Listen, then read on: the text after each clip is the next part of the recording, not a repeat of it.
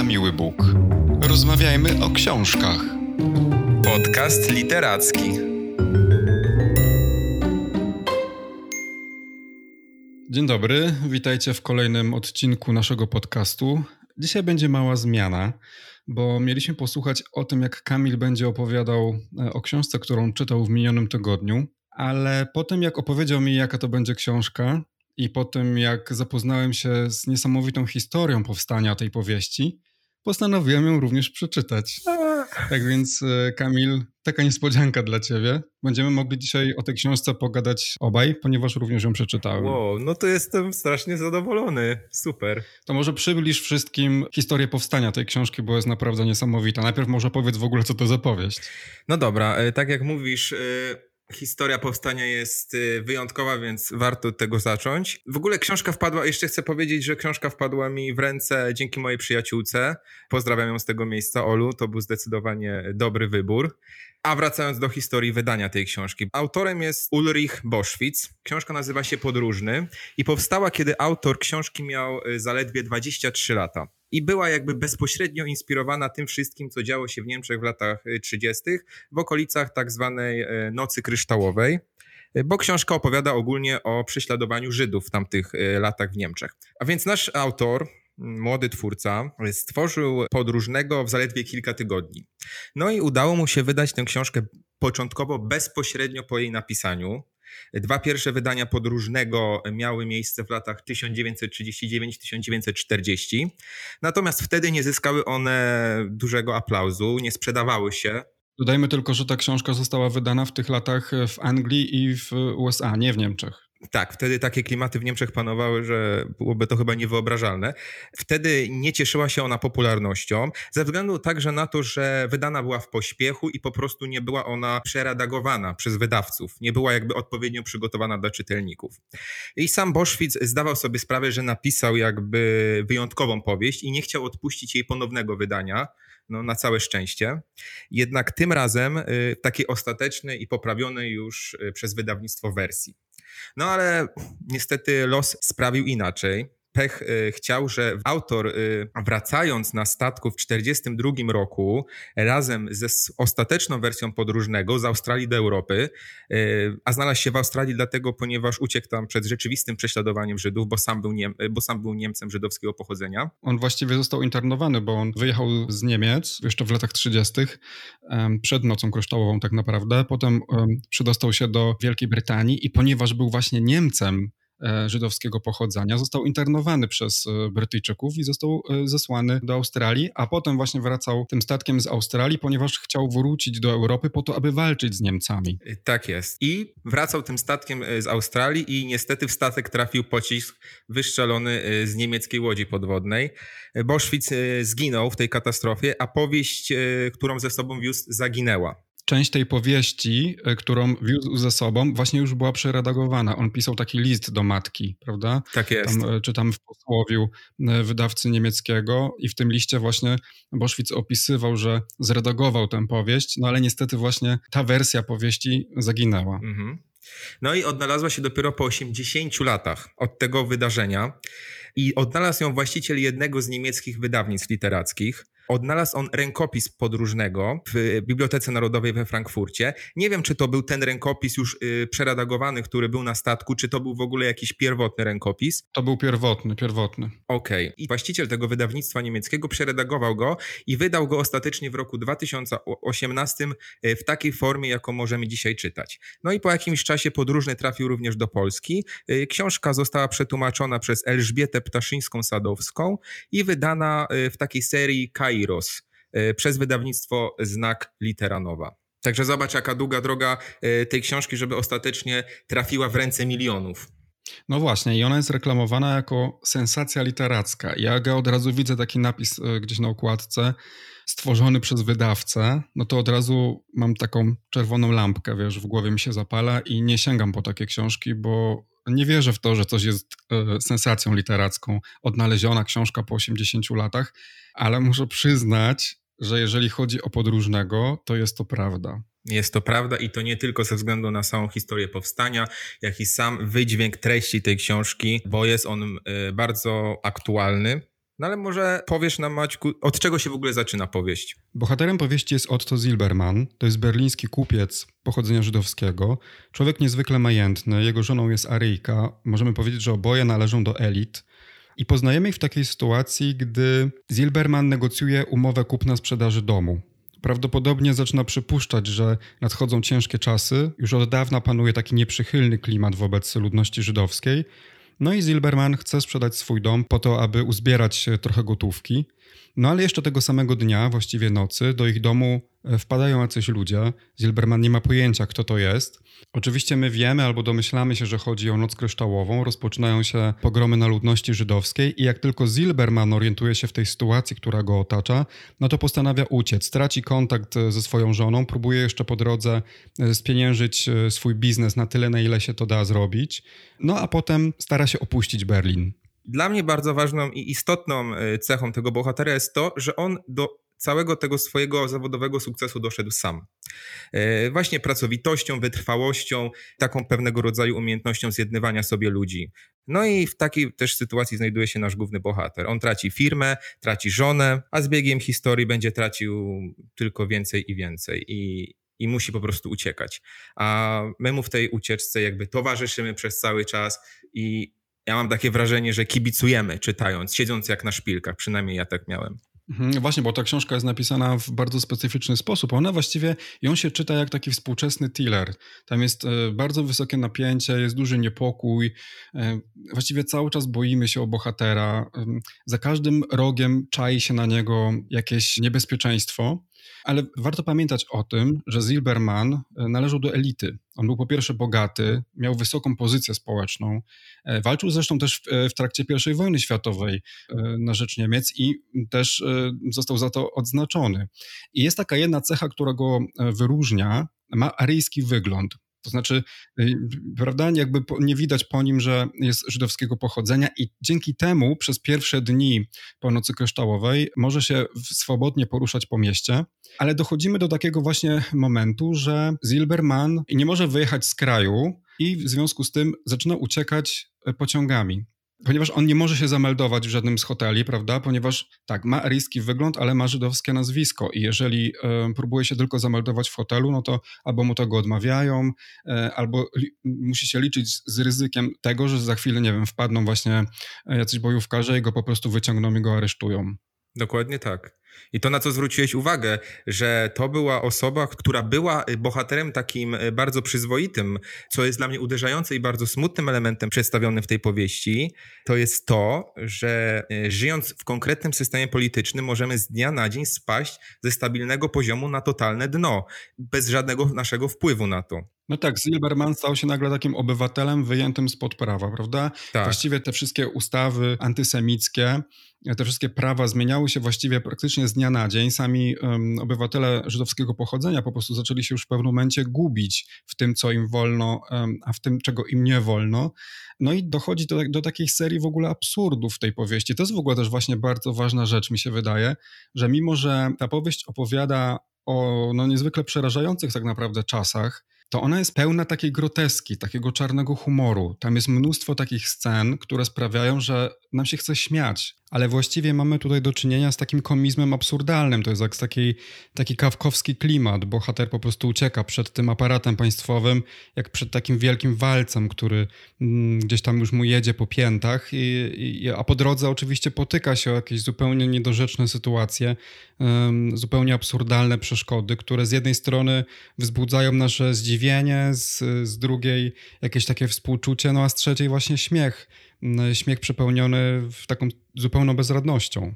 Jest taka scena na przykład, w której Zilberman jest w hotelu i on sobie nagle uzmysławia, że właściwie w każdym momencie właśnie może tam wpaść S S albo S A i go po prostu wyciągną z tego pokoju i go aresztują i on tam mówi, że nagle z innych pokojów wyjdą niemieccy obywatele i zaczną pytać, co się dzieje, tak? I S S-mani odpowiedzą, a nic właściwie ważnego, po prostu aresztowaliśmy jakiegoś tam Żyda.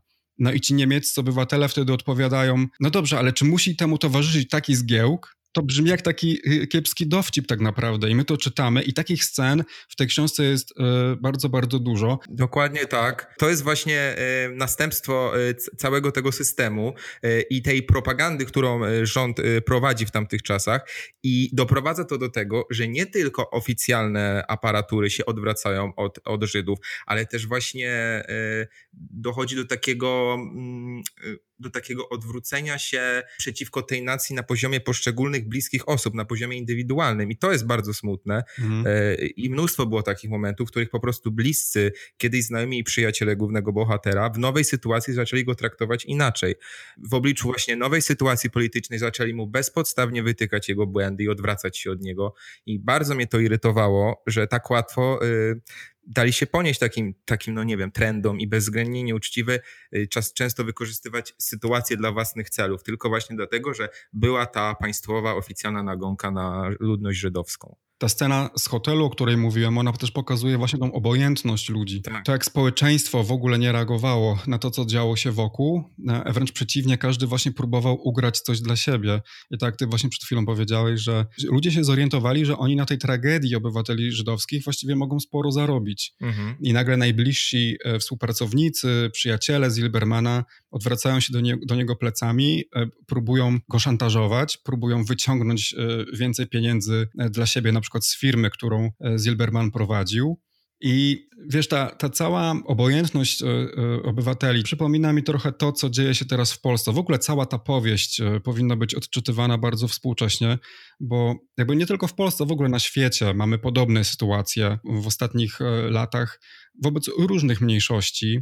W Polsce oczywiście coś takiego ostatnio obserwujemy wobec mniejszości L G B T i też, wiesz, widzę coś takiego, że ludzie na przykład mówią, wiesz, jestem tolerancyjny, ale... Jestem tolerancyjny, ale czy oni tak się muszą obnosić, prawda? I to jest takie coś, że ludzie chcą mieć naprawdę święty spokój mhm. i właściwie w nic się nie angażują, światopoglądowo, politycznie na przykład. Historia pokazała nam wiele takich sytuacji, dała nam wiele lekcji, ale jestem pewien, że my nie odrobiliśmy tej lekcji dobrze. I to jest trochę tak, że gdy społeczeństwo jest obojętne, po prostu rodzą się demony, no, rodzi się największe zło i najgłębsza nienawiść. Ta książka właściwie to przecież jest tak naprawdę no, takie studium rodzenia się nienawiści. No, zgadzam się z tobą, wiem o czym dokładnie mówisz. Z tym, że jeszcze chciałbym w tym kontekście, o, o którym teraz mówisz, wrócić do samego bohatera, bo my możemy teraz, mówiąc o nim, przedstawić go jako taką bardzo zero-jedynkową postać, a wcale książka też go tak nie przedstawia. Jakby możemy mu wiele zarzucić w kwestii etyki, ale tak naprawdę wcale nie musimy tego robić, bo on sam robi to za nas. Sam sobie zarzuca niegodziwość, kiedy na przykład łapie się na tym, że wiele zarzuca Niemcom, ale sam też nie jest wolny od uprzedzeń. Źle się czuje, gdy inni nie chcą jakby publicznie się z nim pokazywać, ale sam nie chce przebywać z mężczyzną, innym mężczyzną o żydowskich rysach. I wiesz, w pewnym momencie nawet staje się antysemitą i obwinia wszystkich Żydów za całe zło, które go spotkało. I, i po co o tym mówię? Dlatego, że jakby czytelnik kibicuje głównemu bohaterowi i obwinia niesprzyjające to otoczenie, ale tak naprawdę nikt z nas nie wie, jak sam Otto zachowałby się względem prześladowanych, będąc częścią na przykład takiej uprzywilejowanej grupy społecznej. Więc jakby mówię to dlatego, że to jest trudno powiedzieć tak jednoznacznie, że można stanąć zawsze po stronie mniejszości i zrezygnować z tego swojego komfortu i tej swojej strefy bezpieczeństwa. To jest jakiś taki idealny, idealna wersja wydarzeń, ale wydaje mi się to dosyć trudne. I, i mówisz o obojętności w dzisiejszych czasach, a ja zmierzając do tych obecnych czasów, cieszę się z takiego faktu, że również i w Polsce tworzy się wiele takich sprzeciwów społecznych, jeśli władza postępuje niegodnie, że na przykład Polacy potrafią wspierać w protestach Białorusinów, że biali Amerykanie głośno krzyczą, kiedy coś złego dzieje się Afro- Afroamerykanom, że heteroseksualni ludzie stają za ruchami L G B T. I oczywiście, że nie każdy ten sprzeciw zmieni jak, jakby bieg historii, ale według mnie dobrze jest widzieć, że nie wszyscy są bierni. Tak, jasne, no nie wszyscy są bierni, no bo jednak historia no, pokazała nam, że taka bierność prowadzi naprawdę do wielkiego nieszczęścia, ale mimo to jednak, wiesz, W tej całej dyskusji naszej dzisiaj chodzi mi po prostu o to, że ta lekcja powinna zostać odrobiona przez wszystkich. My, będąc w roku dwa tysiące dwudziestym, wiemy dużo więcej, wiemy, co wydarzyło się w trakcie drugiej wojny światowej. To jest w ogóle rzecz, która najbardziej mnie szokowała w trakcie czytania tej książki. Pamiętajmy, że Boschwitz napisał ją w tysiąc dziewięćset trzydziestym dziewiątym roku i on pisał to z perspektywy osoby, która nie miała pojęcia o tym, czym jest Holokaust i o tym, co wydarzyło się później w trakcie wojny. Ta książka jest pełna takich e, naiwności. Ci bohaterowie na przykład mówią, nie wiem, wyjedźmy z Berlina na kilka tygodni albo wyjedźmy w ogóle z Niemiec do innego kraju na kilka tygodni, aczkolwiek to w ogóle nie było przecież możliwe, ale wyjedźmy i przeczekajmy. To się na pewno za chwilę uspokoi. I dlatego przecież ten Zilberman pewnie jeździ tymi pociągami, no bo on próbuje przeczekać tak naprawdę, prawda? On się nigdzie nie może zatrzymać, nigdzie nie może zagrzać miejsca. On bierze wszystko na przeczekanie. Wiesz, to jest przerażające czytać tę powieść i wiedzieć, w jaki sposób ludzie wówczas pojmowali i rozumieli rzeczywistość i wiedzieć to, co stało się później. Dlatego wiesz, no my dzisiaj nie możemy dopuszczać do takich sytuacji. Dla mnie to nie jest wystarczające, że tylko część społeczeństwa wspiera jakieś mniejszości. Ja bym chciał, ja wiem, że to jest sytuacja niemożliwa, ale ja bym chciał i oczekuję od społeczeństwa, że ono w większości będzie popierało mniejszości. Różnego rodzaju mniejszości, no nie tylko seksualne, ale jeżeli jesteśmy teraz w Polsce, to to jest teraz najgorętszy temat, który też mnie bardzo emocjonuje, bo ja nie mieszkam w Polsce od ośmiu lat i w najśmielszych snach nie podejrzewałem, że wiesz, dojdzie do takiej sytuacji, jaka jest teraz. Ja to po prostu z przerażeniem obserwuję. Ja nie wiem, gdzie to tak naprawdę zajdzie, ale mam, jest, jest, jestem pesymistą, jak zwykle zresztą, w takich kwestiach. No ale jestem naprawdę przerażony, jak ta nienawiść się rozkręca i no, czytałem tę książkę naprawdę z takim drżaniem trochę. Tak, zdecydowanie. Przede wszystkim jakby...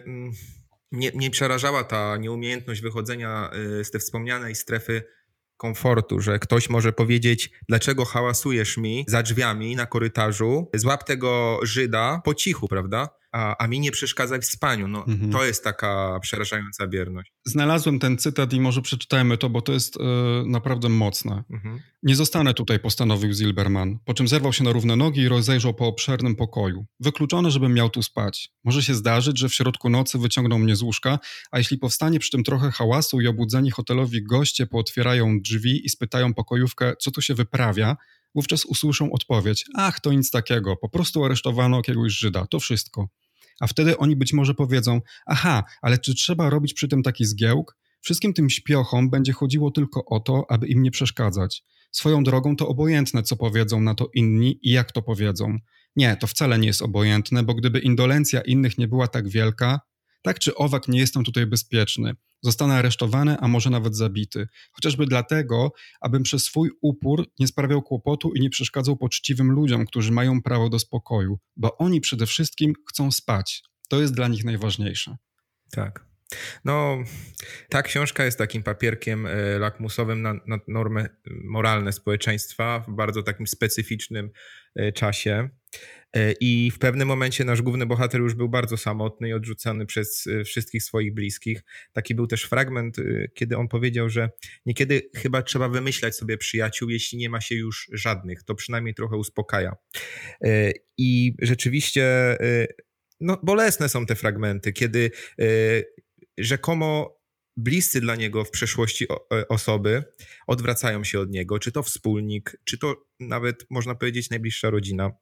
Ale pojawia się tam też taka postać, która jakby w tym całym przekroju społeczeństwa stoi w opozycji i która jakby jest na tyle odważna, że oferuje głównemu bohaterowi pomoc. Nie chcę wchodzić w szczegóły, chcę tylko zaznaczyć, że taki wątek też w tej powieści jest niespodziewany. W ogóle warto tę książkę czytać dla cytatów, jeżeli ktoś lubi, bo ja pozaznaczałem bardzo dużo fragmentów. Mam też takie jedno zdanie, być może już jako podsumowanie i na zakończenie. Trwa proces sklejania niemieckiego narodu żydowską krwią. I to jest też takie zdanie, które właśnie pokazuje, że jeżeli jest podzielony naród, to można znaleźć sobie wroga, który pomoże skleić to, co się rozkleiło. Też nawiązuje teraz do tej polskiej sytuacji. Tak. No straszna ta książka, przerażająca jest naprawdę w czasach współczesnych czytać ją właśnie według tego klucza polskiego, no to ja jestem no tak. naprawdę... No oczywiście, to tam, tam też jest w ogóle na pierwszych już stronach książki pokazana propaganda, jaką stosował rząd, rządowe media w zasadzie. W gazecie, jednej z gazet Otto Zilberman czyta, że Żydzi wypowiedzieli wojnę Niemcom. Mhm. I to ma, i to nastawia właśnie społeczeństwo w takim właśnie mechanizmie, o, o którym ty mówisz, nastawia błędnie społeczeństwo przeciw te, tej mniejszości etnicznej. No to już była taka kropla, która przelała czarę, bo ty mówisz o tym zamachu, w którym żydowski chłopiec w Paryżu, żydowskiego pochodzenia, ale Polak, on w Paryżu zabił bodajże członka ambasady niemieckiej. Tak, on chyba chciał zabić samego ambasadora, ale chyba pomylił osoby w tej ambasadzie i zabił innego Niemca. Tak, temu chłopcu powiedziano, że właśnie w wyniku tych czystek nazistowskich jego rodzice zostali pozbawieni majątku i musieli opuścić kraj. On w takiej zemście jakby... To oczywiście była jakaś tam prowokacja tak naprawdę, to właściwie chodziło tylko o to, aby stworzyć taki incydent, który pozwoli na no, rozpalenie tego ognia i właśnie doprowadzenia do, do tych wydarzeń Nocy Kryształowej i tego wszystkiego, co nastąpiło później. No tak, czyli szukanie jakiegoś fałszywego mo- motywu, jakichś takich właśnie niegodnych działań przez rząd. Maćku, chcę ci podziękować, że przeczytałeś tę książkę. Bardzo się cieszę, że dyskusja dzisiaj była złożona i rozbudowana. Wyglądałaby pewnie zupełnie inaczej, gdybyśmy, gdybym tylko ja ją przeczytał, więc dzięki, cieszę się. I mam nadzieję, że sięgniecie po tą książkę, bo, bo ona pokazuje bardzo aktualne schematy i mechanizmy działania na, właśnie na, na linii rząd, władza, a społeczeństwo. Tak, zgadzam się i również wam polecam tę powieść. To jest jedna z najważniejszych powieści ostatnich lat, moim zdaniem. Szczególnie w obliczu tego, co nas otacza, co dzieje się w Polsce. Także bierzcie i czytajcie, a my słyszymy się za tydzień. Do usłyszenia. Do usłyszenia. Na miły Bóg. Rozmawiajmy o książkach. Podcast literacki.